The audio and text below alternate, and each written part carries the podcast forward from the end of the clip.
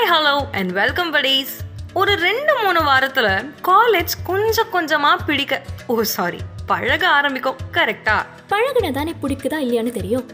பிடிக்கலனா மட்டும் உடனே டிசி வாங்கி கொடுத்துருவாங்க. சரி விடுங்க புலம்ப ஸ்டார்ட் பண்ணா இந்த சீசனே பத்தாது. ஆமா கண்டென்ட்குள்ள போலாம். கொஞ்சம் கொஞ்சமா பழக ஆரம்பிக்கும். ஓ. ம் இதுதான் நம்ம கிளாஸா இத்தனை மணிக்கு தான் பெல் அடிப்பாங்களா? ஓ இவங்க தான் நம்ம ஸ்டாஃபா அப்படின்னு கிளாஸ் பசங்க பேரை மனப்பாடம் பண்ணி அட்டெண்டன்ஸ் ஆர்டர்ல ஞாபகம் வச்சுக்கவே ஒரு மாசம் ஆயிடும்னு வச்சுக்கோயேன். சரி இனிமே புலம்பிட்டு இருக்கிறது சரி வராதுன்னு நெஞ்சமுண்டு நேர்மை என்று பாட்ட பின்னாடி எப்படி போட்டுட்டு இன்னையிலேருந்து கிளாஸை கவனிக்கிறோம். அட்லீஸ்ட் அரியர் இல்லாமையாச்சும் பாஸ் ஆகணும்னு சத்தமே இல்லாம சத்தியம் பண்ணிட்டு போர்டை பார்த்துட்டு உட்காரும் போதுதான் எக்ஸ்கியூஸ் மீ அப்படின்னு ஒரு சத்தம் வரும். எல்லாரோட கண்களும் அப்படியே கிளாஸோட வாசல்ல ஃபோக்கஸ் பண்ணும். அட நம்ம அட்டெண்டர் பிரபு ஒண்ணு. இவர் எதுக்கு இப்போ வந்தாருன்னு கேட்கறத விட கையில ஏதோ வெள்ளை ஷீட் ஒன்று வச்சிருப்பாரு. அது மேல தான் எல்லார் பார்வையும் இருக்கும். அதை சார்கிட்ட கொடுக்க சாரை வாங்கி கண்ணாடி அட்ஜஸ்ட் பண்ணிட்டு ஓ அப்படியா?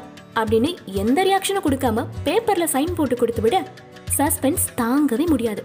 ஓகே ஸ்டூடெண்ட்ஸ் நான் ஏன் உங்களுக்கு ஃபர்ஸ்ட் யூனிட் ஸ்டார்ட் ஆகுது? எல்லாரும் ப்ரிப்பேர் பண்ணிக்கோங்க. அப்படின்னு பட்டனு அப்படியே சொல்லிட்டு கிளம்பிடுவாங்க. அட பாய்ங்களா இப்போதானடா கிளாஸை கவனிக்கிறோம் மாசா படிக்கிறோம் அப்படின்னு சத்தியம்லாம் பண்ணனே. திடீர்னு டெஸ்டா இவ்வளோ நேரம் மண்டைக்குள்ள ஓடிட்டு இருந்த மோட்டிவேஷன் சாங் எல்லாம் மூட்டை கட்டி வச்சுட்டு சரி ஸ்டடி அவரில் ஏதாவது எடுத்து படிப்போம் அப்படின்னு மனசை தேத்தி வச்சிருந்தா ஸ்டடி அவர்னே ஒன்று விடாமல் நடத்திட்டு இருப்பாங்க. ஆர்வ ஒரு ஃபர்ஸ்ட் பெஞ்ச் பொண்ணு ஸ்டடி அவர் கேட்டதுக்கு ஸ்கூலா படிக்கிறீங்க? ஸ்டடி அவர்லாம் கேட்டுக்கிட்டு அப்படின்னு திட்டுவார்.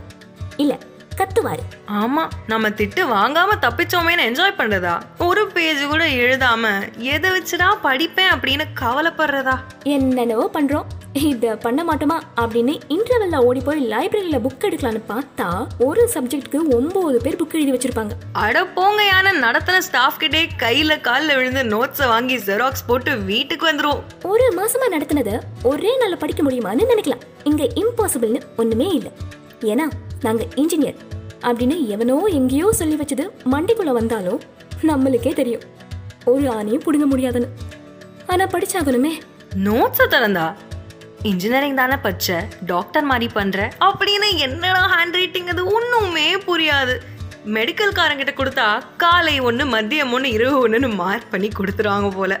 அப்படி இருக்கும் ஒரு ஹேண்ட் ரைட்டிங் எதுவுமே புரியாதுப்பா. இதனாலதான் காலேஜ்ல எல்லாம் ஸ்டாஃப்ஸ்லாம் டிக்டேட் பண்றாங்க போல. ஒரு வழியா யூனிட் டெஸ்ட் முடிஞ்சிடும் ஒண்ணுமே படிக்காம எப்படி முடிச்சீங்கன்னு நினைக்கலாம். அது ஒரு ஆர்ட் நெக்ஸ்ட் எபிசோட்ல பேசுவோம் அந்த கலையை.